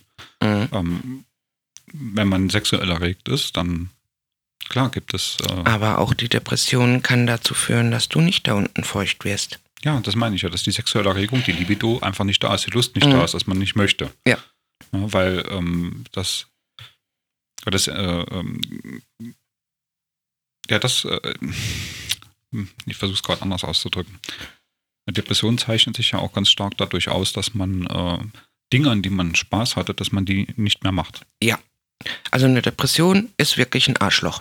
Muss ja. ich ganz ehrlich sagen. Nimmt viel Lebensfreude, nimmt viel Lebensqualität.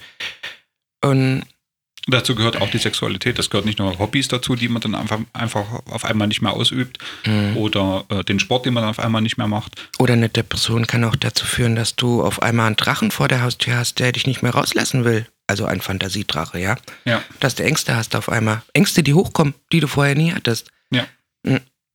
Ja, aber dann, dann ist es umso mehr wichtig zu sagen, okay, wir arbeiten beide gemeinsam dran, dass wir beide gemeinsam Lust haben, dass das miteinander funktioniert und nicht zu sagen, ey, scheiße, das funktioniert nicht. Den Frust nicht aufkommen zu lassen. Ja. Also äh, sich auch, äh, sage ich mal, aufeinander einzustellen. Ja. Äh, empathisch zu sein. Ja, das ist eh ähm, eh wichtig. Ähm, einfühlsam. Einfühlsam zu sein. Ja. Sich Zeit zu nehmen, vor allen Dingen füreinander. Ja. Das nicht zwischen Tür und Angel und jetzt haben wir mal eine nee, Stunde das geht Zeit nicht. Quickie geht teilweise. Vielleicht kommt das irgendwann, dass wir mal ein Quickie noch machen können. So nach dem Motto, je, du bist gerade unter der Dusche und jetzt. Ja, wäre schön, wenn. Aber, Aber muss kein nicht. Muss. Nein. Ich bin auch dankbar darüber, wenn ich zum Beispiel sage, scheiße, ich kann gerade nicht. Obwohl ich eigentlich schon so schon die Lust habe, aber es funktioniert halt irgendwie nicht. Dass du dann nicht sagst, Mann, scheiße, ja, sondern dass du sagst, ist okay, Schatz, ähm, dann funktioniert es nicht, dann arbeiten wir dran, dass es funktioniert. Ja, aber es ist ja auch, ich glaube, man darf das auch nicht so als Pflichtprogramm sehen. Nee, Nein, aber viele ist, sehen das als Pflichtprogramm, ja, weil es halt eben zu einer Partnerschaft gehört. Ja, und wenn dann gerade so, sage ich mal, zeitliche Vorgaben kommen, ich will schon drei bis viermal die Woche, wenn einem das der Partner sagt und man kann das nicht leisten. Du, ich will auch jeden Tag mit dir wollen. Grinst nicht so. Äh, das ist nicht das Thema. Also wollen vom Kopf her würde ich schon. Ich sage ja, was ich mit dir im Kopf schon alles angestellt habe, ähm, ich glaube, da würdest du Hände wedeln, die Tür rausrennen Richtung Schlafzimmer oder so. Ähm, nein, aber es ist halt, die Frustgrenze ist ähm, da höher, wenn man das nicht kann. Und dann nicht noch depressiver zu werden, weil es halt eben nicht klappt. Ja, das ist dieses, die Selbstvorwürfe sind das. Mhm. Es hat nicht geklappt. Woran hat es jetzt gelegen? Hat es an mhm. mir gelegen? Hat es an meinem Partner gelegen? Hat es an den Umständen gelegen? Mhm. Ich glaube, wir versuchen das ein bisschen anders, zwischen uns zumindest. Also wir, wir versuchen uns die Bedingungen zu schaffen, unter denen wir uns wohlfühlen, beide Mhm. wohlfühlen. Und die Bedingungen zu schaffen, wo wir ähm, sehr lassen. einfühlsam miteinander Mhm. umgehen können und auch uns fallen lassen können. Richtig. Und ehe man sich versieht, funktioniert das nämlich auch. Tja, siehe da. Ja. Mhm. Körperliche Auswirkungen einer Depression, ja. Das ist auch ein ja eben großes Thema. Wir hatten ja eben, eben schon genannt, also es gibt ja verschiedene körperliche Faktoren, ne? also die gerade äh, wichtigen Neurotransmitter, Serotonin, Noradrenalin, Dopamin. Was immer das auch alles ist. Ja, Ich sage sind- ja, ich mag das, dass du so klug bist. Erklär's doch mal bitte. Okay, dann erkläre ich das. Ähm, also im synaptischen Spalt zwischen den Nervenzellen sind Mhm. verschiedene äh, Neurotransmitter aktiv. Ähm, ein, einer der wichtigsten ist äh, Serotonin. Ja, toll. Es gibt Auch Medikamente, die haben Serotonin, Hämmer. Dann brauchst du dich auch gar nicht zu wundern, wenn es gar nicht geht, oder? Ja, ich erkläre gleich, wie der Hämmer funktioniert. okay. Und zwar ist es so, dass äh, eine Nervenzelle Serotonin ausschüttet. Nur eine. Moment, also nicht nur eine. Also wir reden jetzt auf dem, wir reden jetzt von dem synaptischen Spalt zwischen zwei Nervenzellen. Okay. So eine schüttet Serotonin aus. Mhm. Das sorgt für die Übertragung zwischen den Nervenzellen. Da gibt Mhm. es also Rezeptoren an der anderen Nervenzelle, die, diesen, äh, die dieses Serotonin quasi, wo das andockt Mhm. und damit eine Übertragung stattfindet. Also Und- Serotonin, Serotonin. Serotonin ist also auch sowas, was in der sexuelle, in der Sexualität mitspielt. Ja, Serotonin ist ein, ein sehr wichtiger Botenstoff, der quasi im ganzen Körper eine Rolle spielt. Also nicht nur im Gehirn. Ey, da müssen wir nur Serotonin schlucken. Nein, das funktioniert auch nicht. Oh, schade. Ähm, ich erkläre gleich warum.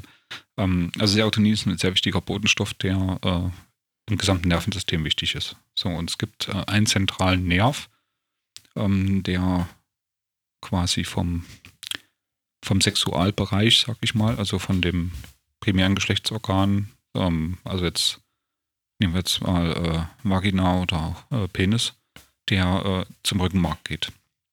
Und ähm, der quasi diese vielen Nervenenden, die an den empfindlichen Bereichen, ähm, dieser Nervenstrang äh, geht ja übers Rückenmark mit hoch, also sehr, sehr großes Nervengeflecht, was da los ist, sonst kann, hätte man ja auch die Empfindungen nicht. Mhm. Also ein sehr komplexes Nervengeflecht und da ist viel Kommunikation im Spiel zwischen den Nervenzellen.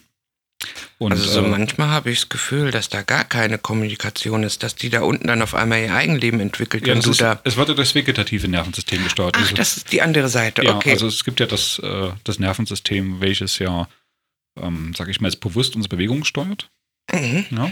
Und ähm, dann gibt es das vegetative Nervensystem, was quasi so Dinge wie Atmung, ähm, Verdauung und so weiter, was wir nicht ohne weiteres bewusst steuern können. Ja, äh, das ist auch so eine Sache, diese Steuerung. Ähm, ich habe zum Beispiel mir unheimlich viel Selbstkontrolle angeeignet in meiner Depression, damit es eben das Umfeld nicht ganz so merkt, Ja. was ich für Depressionen habe. Und habe jetzt zum Beispiel ein riesengroßes Problem damit, die Selbstkontrolle abzugeben. Ja, das ist auch so eine Sache Hm. dass ich sage, okay, mach jetzt mit mir, was du willst. Ähm, juhu, holla die Waldfee. Ähm, das ist schwer. ja, das geht nicht so ohne weiteres, weil einerseits ja das Vertrauen da sein muss, um sich so fallen zu lassen. Na, ich vertraue dir Und, schon. und aber auch die Bedingungen dafür stimmen müssen. Und dafür äh, spielt es auch eine große Rolle, ob man auch innerlich entspannt ist oder innerlich angespannt ist. Also innerliche Anspannung, Unruhe, ähm, bedingt durch diese Selbstvorwürfe, ein schlechtes Selbstwertgefühl Mhm. und so weiter. Das, das sind Dinge, die, oder Gefühle, die unterdrückt wurden, ähm, die erzeugen innere Unruhe auch. Und Ja, aber diese ich hab- innere Unruhe, die, die lässt sich nicht so ohne weiteres abschalten. Mhm. Ich habe aber das Gefühl, dass wir das gar nicht so steuern können, diese innere Unruhe und alles. Man kann die schon steuern, in Anführungsstrichen, in- indem man nämlich die Themen bearbeitet, die an diese innere Unruhe ähm, quasi äh, ja, erzeugt. Mhm. Ähm, deswegen sind Antidepressiva per se erstmal nicht schlecht, auch wenn sie Nebenwirkungen haben, viele Nebenwirkungen sogar. Mhm. Ähm, die helfen aber erstmal grundsätzlich äh, im Kampf gegen die äh, Depression oder auch gegen Ängste, helfen sie grundsätzlich erstmal wieder in einen therapiefähigen Zustand zu kommen. Sprich, man hat die Möglichkeit, dass es, es tritt erstmal eine Verbesserung ein, Mhm. dass man überhaupt auch die Antriebsleistung hat, mhm. äh, oder Antrieb hat, überhaupt aktiv was zu machen. Und ähm, deswegen ist äh, momentan der Stand der Wissenschaft immer eine Kombinationstherapie bei Depressionen, die aus Psychotherapie und medikamentöser Therapie besteht. Mhm. Also Pharmakotherapie und. Und warum, bitteschön, gibt es dann nicht eine Sexualtherapie für Depressive? Das würde doch heutzutage, in der heutigen Zeit zum Beispiel tierisch helfen. Wie geht man mit Depressionen und Sexualität um? Ich glaube eher, dass der Ansatz ein anderer ist. Und zwar, dass der Ansatz äh, so gefahren wird, ähm, wenn die Depression therapiert werden kann, mhm. dann wird sich das andere auch bessern. Und das ist auch so. Wenn diese innere Unruhe beseitigt werden kann, dadurch, dass man die Themen mit Psychotherapie bearbeitet, äh, schlechte Verhaltensweisen oder dysfunktionale Verhaltensweisen ablegt, ähm, depressiogene Auslöser aus seinem Leben quasi nicht verbannen, aber zumindest die Umstände ändern kann. kann. Nee, nicht ausblenden, aber die Umstände ändern kann, dass man, äh, dass, dass die Depression nicht weiter genährt wird, sage ich mal. Mhm. Dann äh, kommt man auch dahin, dass sich das allgemeine Wohlbefinden steigert, die innere Ruhe auch zunimmt und auch damit die Möglichkeit zunimmt, dass man hat weniger Gedanken mhm. und man kommt auch schneller in eine Entspannung.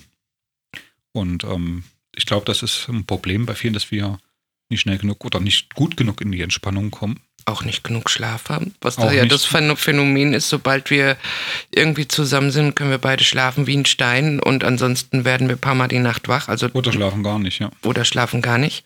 Also da hast du mir auch schon unheimlich viel Sicherheit, Geborgenheit gegeben, dass ich eben sagen kann, je, Schatzi ist da und jetzt kann ich schlafen.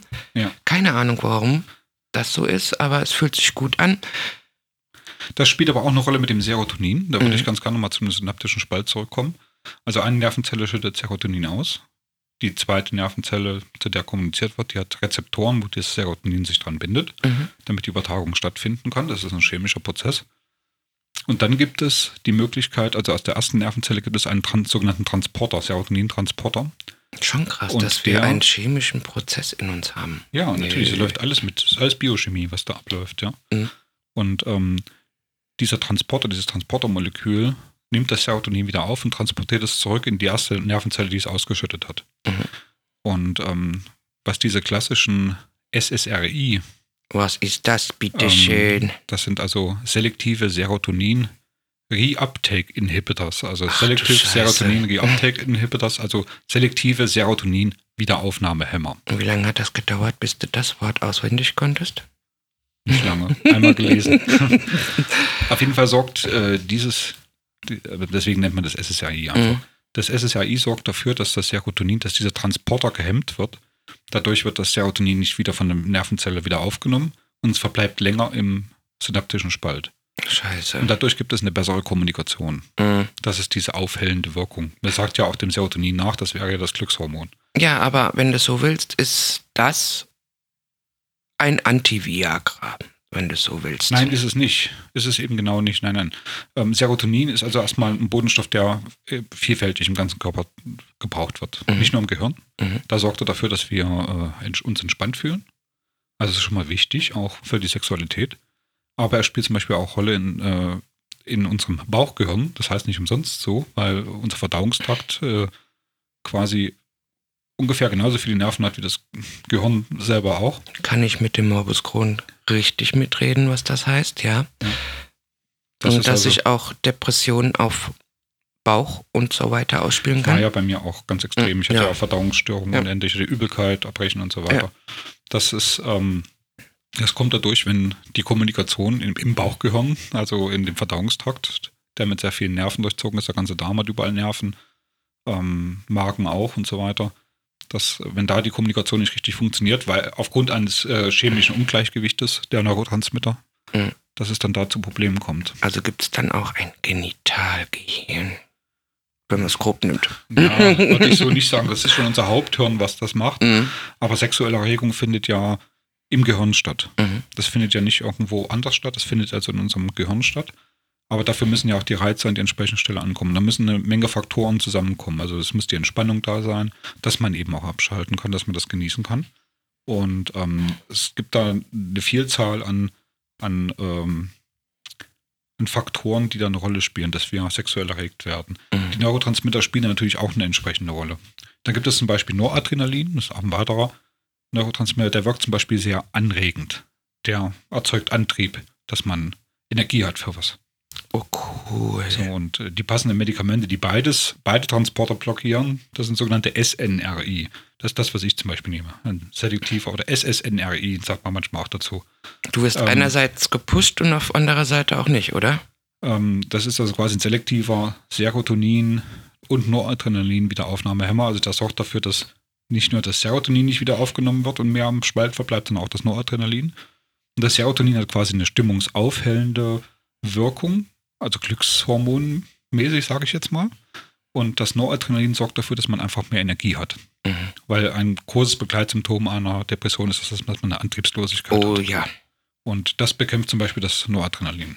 So, Siehe, der Haushalt ist nicht gemacht. Siehe, man liegt den ganzen Tag auf dem Sofa. Siehe, man Genau. klotzt tagelang in diese blöde Röhre da rein und lässt sich einfach beschallen, damit man nicht nach- nachdenken muss. Ja. Genau, ja. So, und ähm, das, was wir nehmen, ich glaube, du nimmst Venlafaxin. Ne? Ich nehme Venlafaxin. Jetzt Ja. mittlerweile wieder 150 Milligramm. Die hatten es mir ja in der Chemotherapie auf 300 hochgesetzt. Was ich einen echten Hammer finde. Ja. Fand ich auch ein Hammer, weil da ging ja gar nichts mehr bei mir. ja, da war auch sexuell nichts mehr los. Ja. Nee, da war tote Hose, konnte man noch auf gut Deutsch sagen. Mhm. Mm, Jetzt, wo das wieder so ein bisschen abgebaut ist und sich wieder auf die 150 einpegelt, ja, dafür spüre ich schon Lust und es kommt wieder, ja. Ähm, ich nehme mir nicht Venlafaxin, ich nehme Duloxetin Mhm. oder Cymbalta. Mhm. Ähm, das ist eigentlich ein Medikament, was gegen Blasenschwäche okay. erfunden wurde, Mhm. bis man gemerkt hat, oh, das ist ja auch ein gutes Antidepressivum. Mhm. Und ähm, ich muss sagen, ich bin damit sehr zufrieden. Ich habe gar keine Nebenwirkungen. Äh, von, von, das- von den vielfältigen Nebenwirkungen, die da aufgelistet sind, habe ich also wirklich keine. Zunehmen. Beim, beim Nein. Kommt auch das nicht von- davon? Nein, das kommt nicht. Das Bei kommt, Fenlafaxin musst du aufpassen. Genauso wie für nachts, was sie dir sehr gern verschreiben, dieses Mirtazapin. ja, Das ist, also da bist du dann als Frau gefrustet. Du kannst zwar nachts Mhm. schlafen, aber du nimmst zu. ja, ich habe, das ist halt das Problem. Alle, die da drauf wirken, ähm, diese typischen auch Antihistaminika und so weiter, die machen eben auch einen Hungereffekt. Ne? Ähm, das ist halt, also die sorgen dafür, dass der Appetit gesteigert ist. Da muss man sich arg zusammennehmen. Und ähm, ich nehme für die Nacht was anderes. Leider ist das momentan nicht verfügbar. Mhm. ähm, das Medikament. Ähm, das ist Dominal. Ähm, das ist ein, äh, ein, ach, wie heißt das, ein niedrig potentes Neuroleptikum. Das Mhm. heißt also, die antipsychotische Wirkung, also es wird gegen Psychosen, hat man das früher mal eingesetzt, äh, ist sehr gering. Äh, dafür hat es eine stark sedierende, schlafanstoßende Wirkung. Mhm. Und ähm, wenn ich da, wenn ich die nehme, dann ist nach einer Stunde bei mir dann auch Feierabend, dann sage ich jetzt Ja, das stimmt, das merke ich. Ja. Drei, zwei, eins, weg bist du. Ja, und dann schlafe ich aber auch gut. Ja, das Problem ist halt, das Medikament ist wirklich gut, aber es ist gerade echt der Lieferengpass. Ne? Mhm. Ähm, ich glaube, das geht noch bis, bis März oder, oder Mai. Du guckst deine leere Kaffeetasse so an. Ja, ja, nein, ähm, hat nichts zu bedeuten. Nee, aber ähm, um mal wieder aufs Thema zurückzukommen, wir könnten ja auch mal einen Podcast machen über Medikamente und Ja. die Nebenwirkungen. Ähm, aber allein schon zu wissen, dass auch dieses Medikament die Sexualität hemmt, Ja, also ist ein, ist ein großes Wissen und ich muss sagen, es lässt mich dann weniger an mir zweifeln. Ja, Ja. wenn ich dann, es entlastet einen selbst auch ein bisschen, ja. ja, wenn man weiß, dass es auch mit an dem Medikament liegen kann, ja. Ja, natürlich. Mhm. Ähm, also diese beiden Medikamente, die wir nehmen, ne? also Mhm. das äh, Duloxetin und auch das Venlafaxin, das sind beides sogenannte SNRI, also Mhm. Serotonin, Noradrenalin. Will ein Wiederaufnahme, anderes Medikament. ähm, haben die meisten aber sexuelle. Oh. Also das ist meistens das Erste, was, was, was nicht funktioniert, das ist sexuelle Funktionsstörung. Wissen das die Psychologen? Das wissen die. Arschlöcher. Die Entschuldigung. Psychologen verschreiben es auch nicht, die Psychiater. Ach so, ja, genau, die, ja.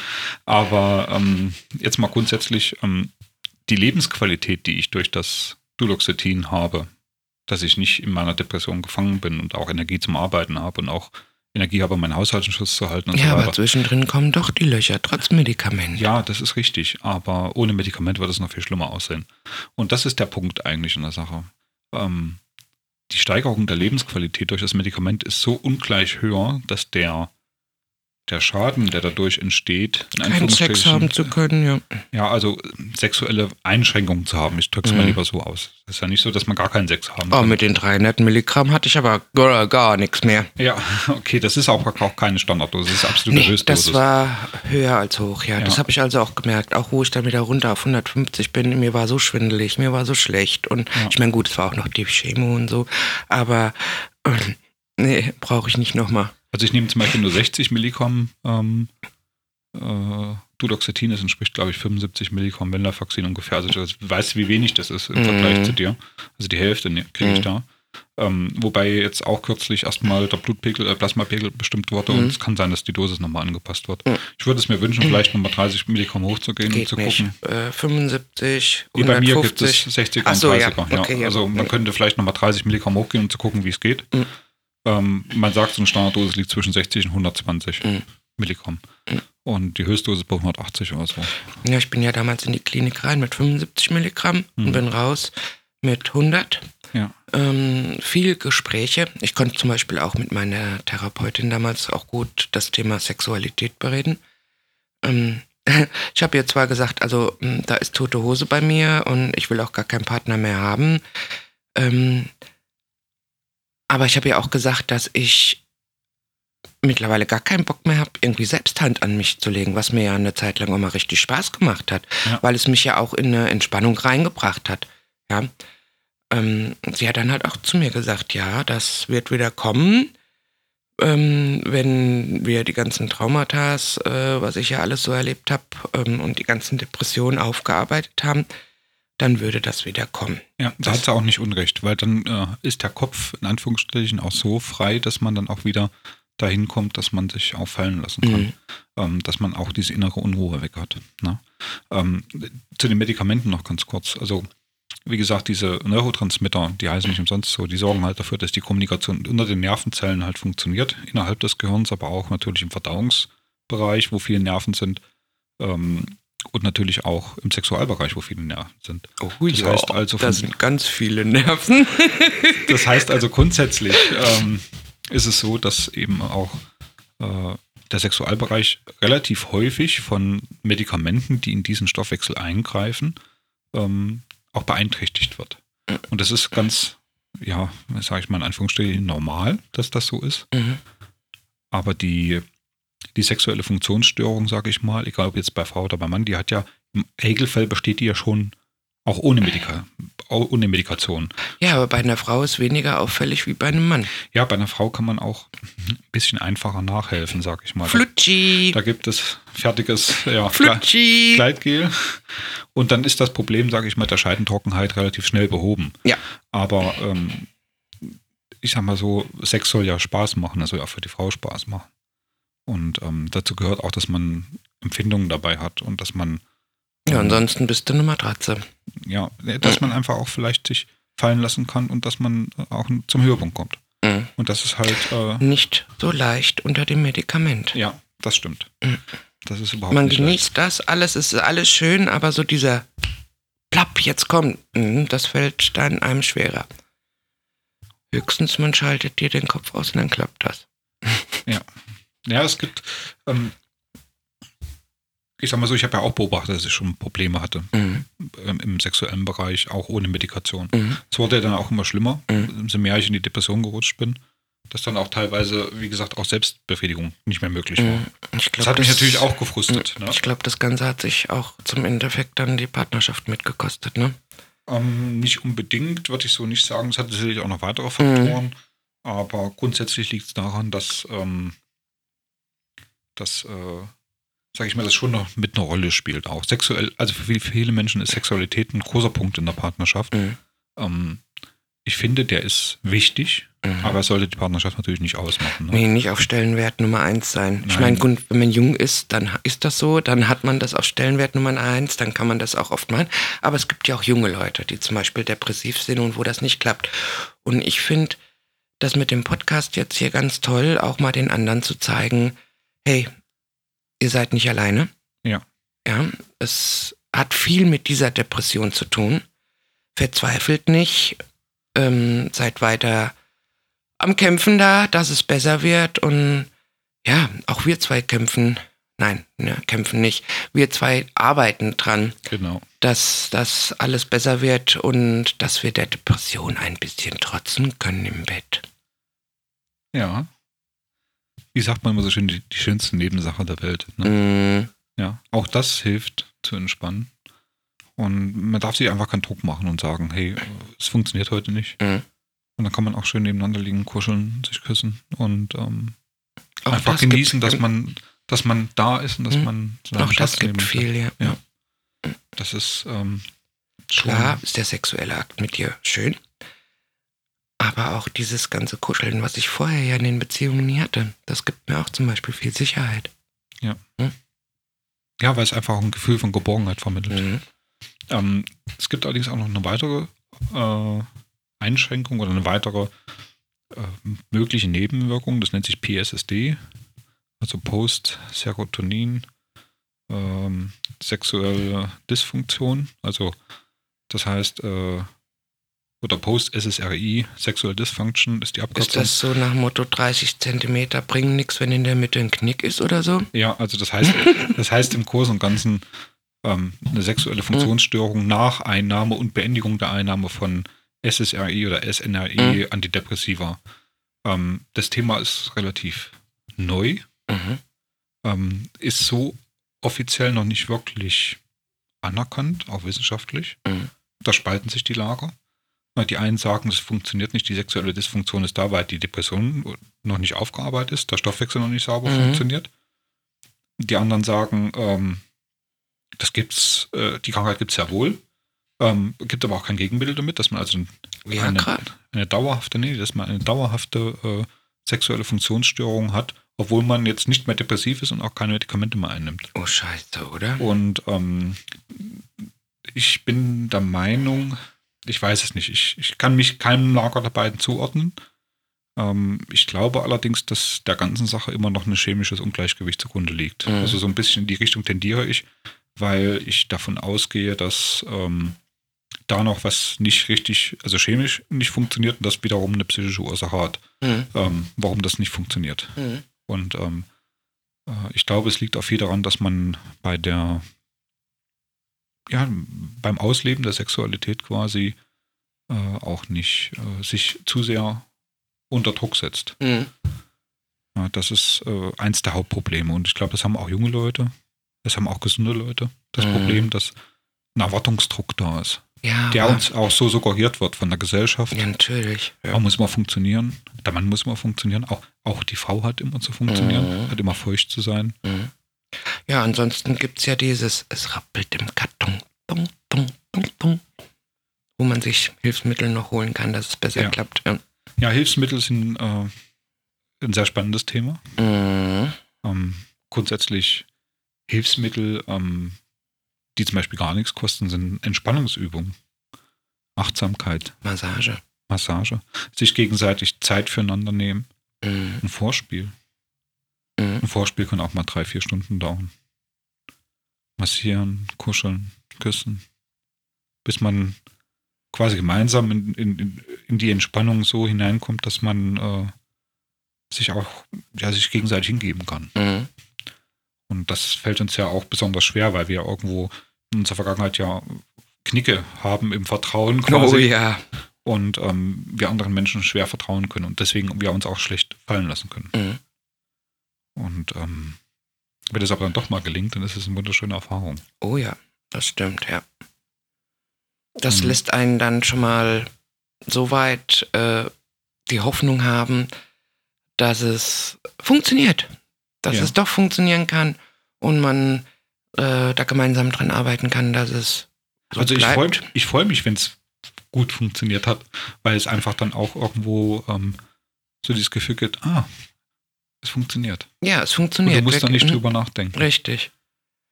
Und für die, ähm, sage ich mal, rein mechanischen Geschichten, ne, wenn zum Beispiel die Erektion nicht ausreichend ist und so weiter, gibt es ja auch Hilfsmittel.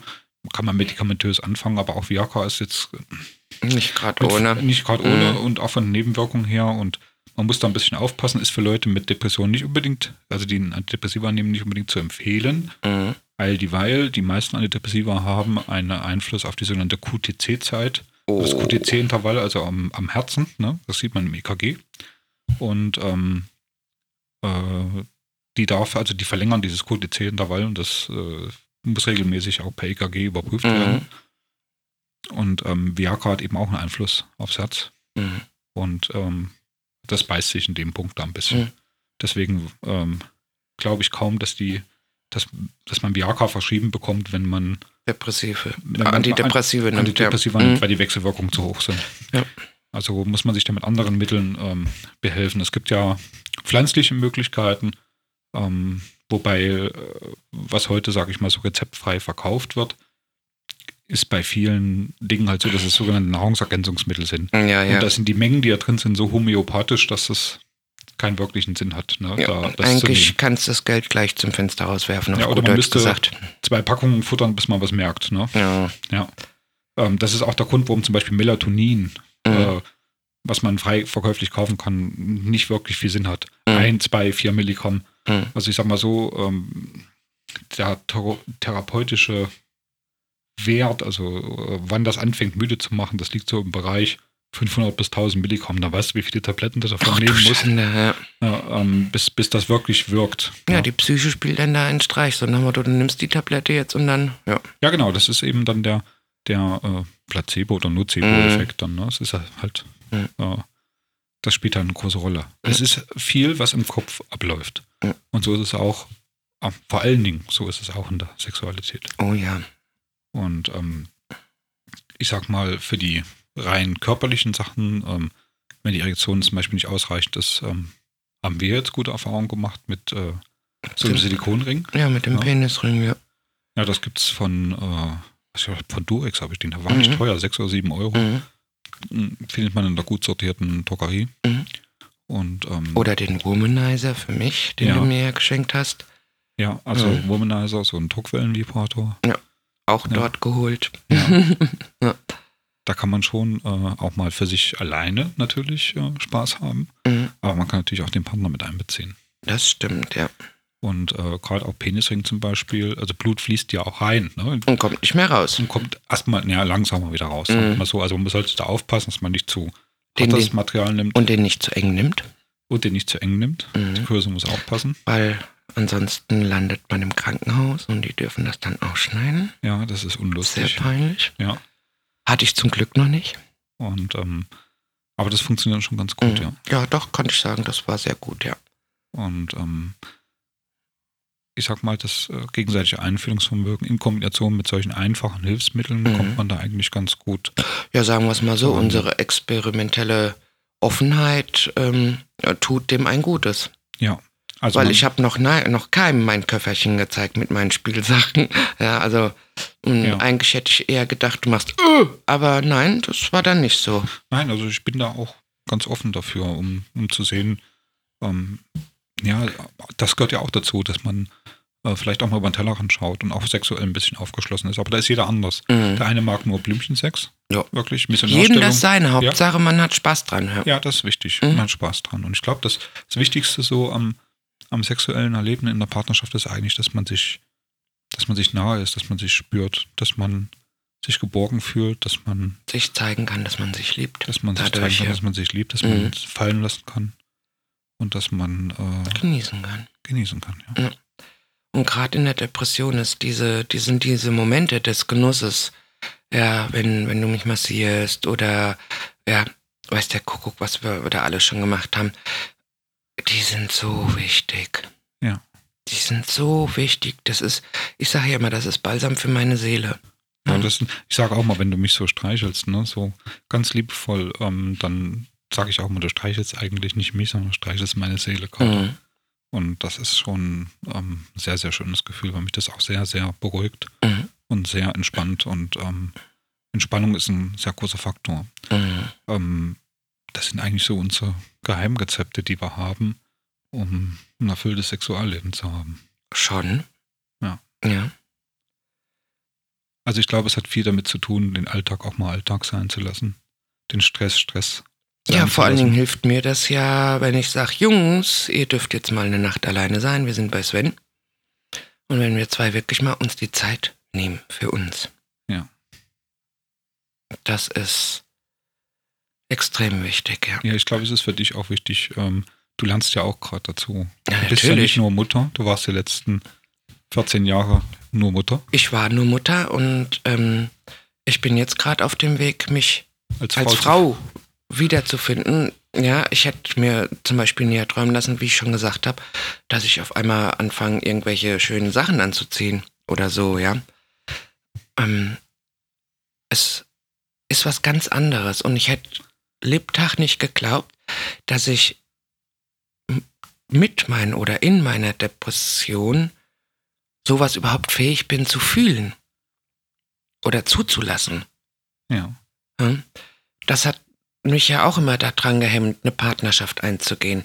Zu sagen, hey, ich bin krank, ich kann nicht so, ich habe noch Kinder, ähm, alles Mögliche.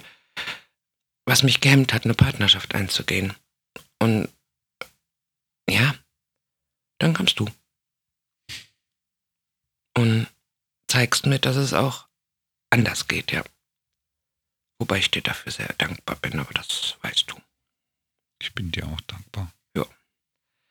Nee, aber Thema Sexualität und Depression ist sehr breitmaschig, sehr großmaschig. Und wie gesagt, Es ist, nicht, es ist kein einfaches Thema.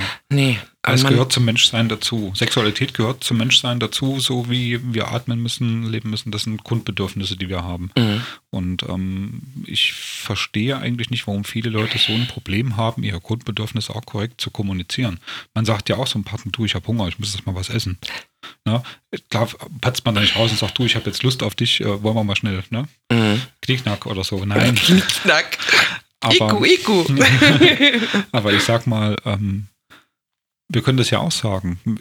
Ich, viele Menschen reden ja in ihrer Partnerschaft und sagen, du, mir tut heute Rückenweh. Ähm, kannst Mhm. du mir vielleicht mal den Rücken massieren? Mhm. Ähm, ich bin erkältet. Ähm, ich habe jetzt Durst, ich habe jetzt Hunger.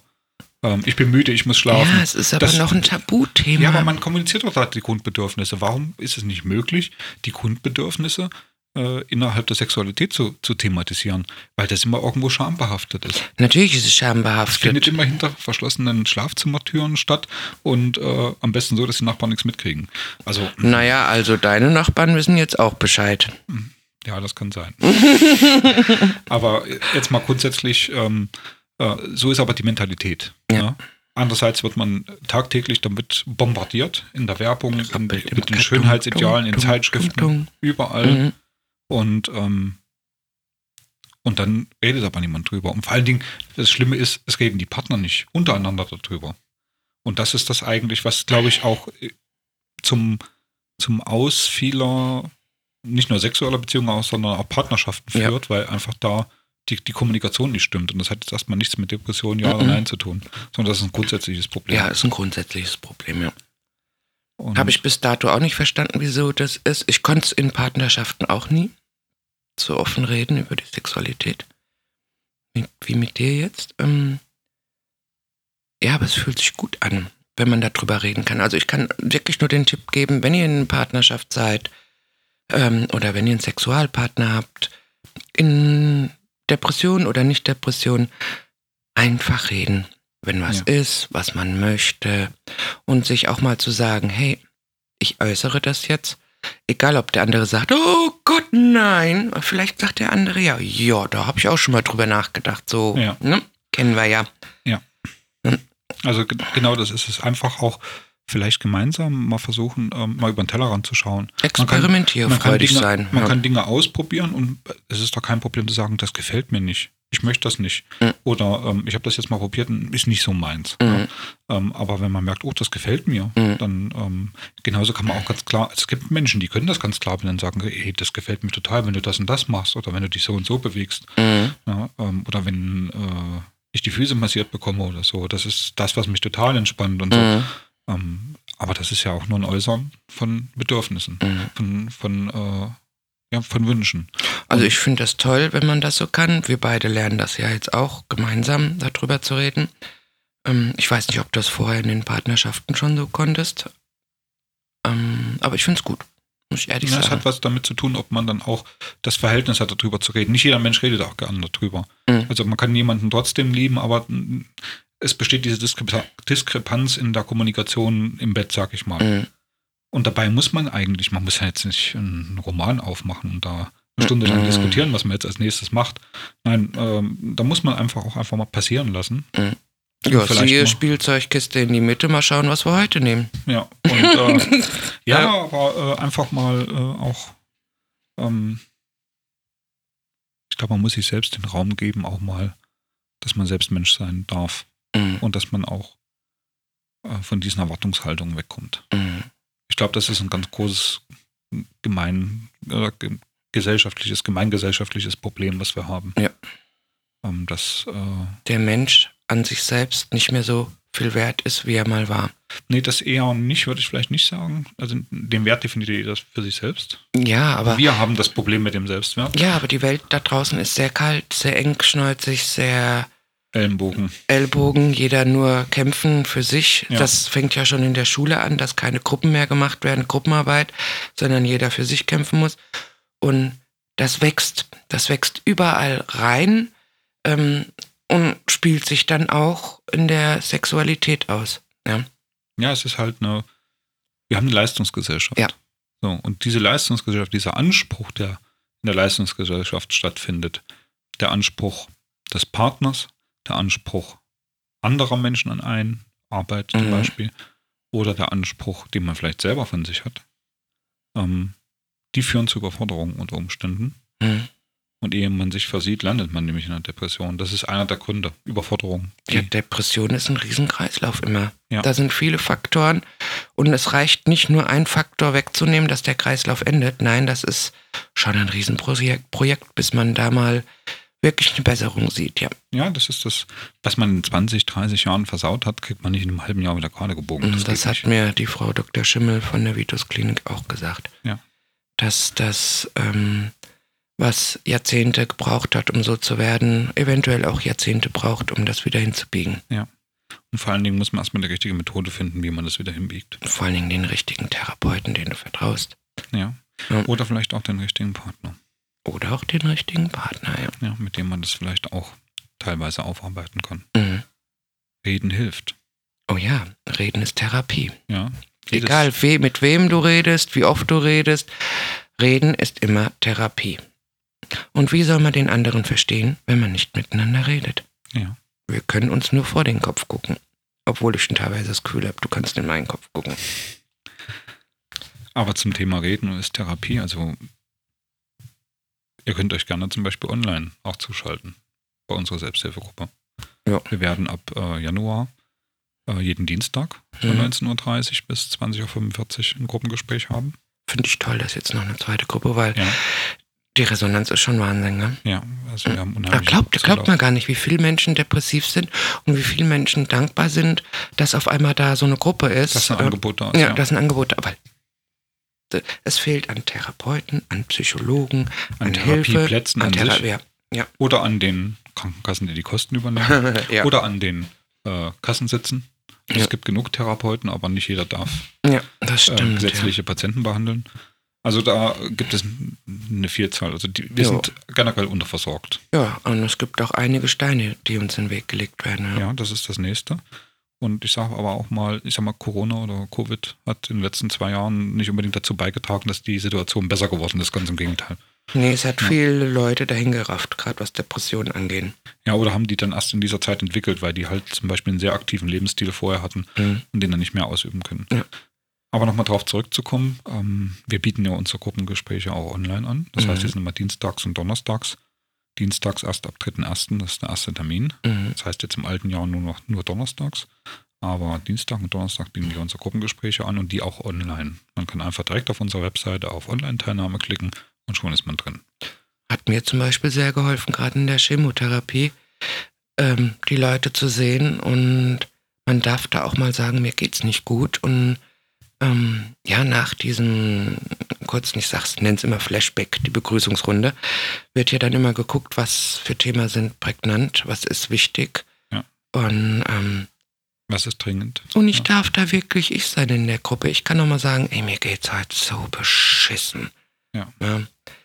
Und es tut jedes Mal wieder gut, die Gruppe zu haben, zu sehen. Und ich gebe echt alles dran, dass ich donnerstags dann in der Gruppe immer bin. Mhm. Weil es einfach gut tut.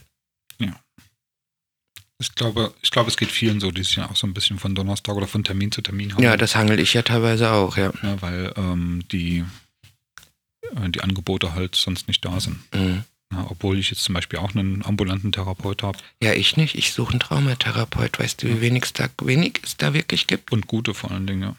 Ich sollte ja nochmal in die Klinik gehen, um meine Traumatherapie anzufangen, aber da habe ich noch ein bisschen Angst vor mir selbst. Ja. Ups. Hm. Aber Ja. auch da findet sich Ja, garantiert das wird irgendwann, wird das werden. Ja, dann sind wir auch schon am Ende angekommen unseres heutigen Themas. Echt? So schnell ging das vorbei? Ja, wir sind jetzt bei, muss mal schauen, eine Stunde 30. Das ist schon ganz ordentlich. Was? Ja, Ulla, was die Zeit vergeht. Ja, ich hoffe, es hat euch gefallen. Und ihr habt nicht so viel die Hände über den Kopf zusammengeschlagen.